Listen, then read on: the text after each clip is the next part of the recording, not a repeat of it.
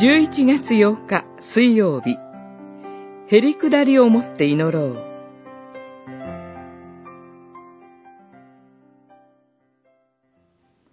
主は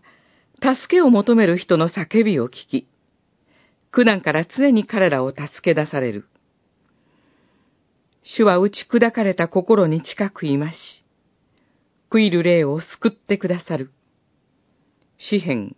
34編18節19節。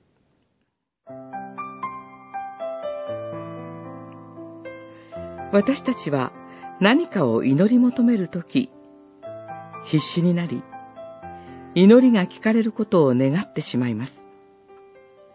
しかし、このとき、私たちにとって神とはどのような存在なのでしょうか。もしかすれば、祈りを聞いてくださる神を、召使いのごとく、自分の願いを叶えてくれる存在と思っていないでしょうか。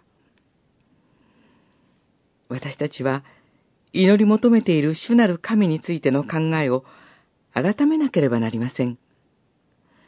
私たちは、自らの罪のゆえに、肉において死に、滅びゆく存在でした。自分がどんなに素晴らしい事業を成功させ、称賛され、地位を得ようとも、自らの罪と刑罰を主に取り消していただくことはできません。しかし、御子イエス・キリストは十字架で苦しまれ、私たちの罪の刑罰を引き受け、死を遂げてくださいました。私たちは、キリストにすがるしか、罪の許しと救いを勝ち取る手段はありません。そこで私たちは、キリストを救い主と信じるものとされました。だからこそ、私たちが主に祈るときも、罪を許してくださった主に感謝し、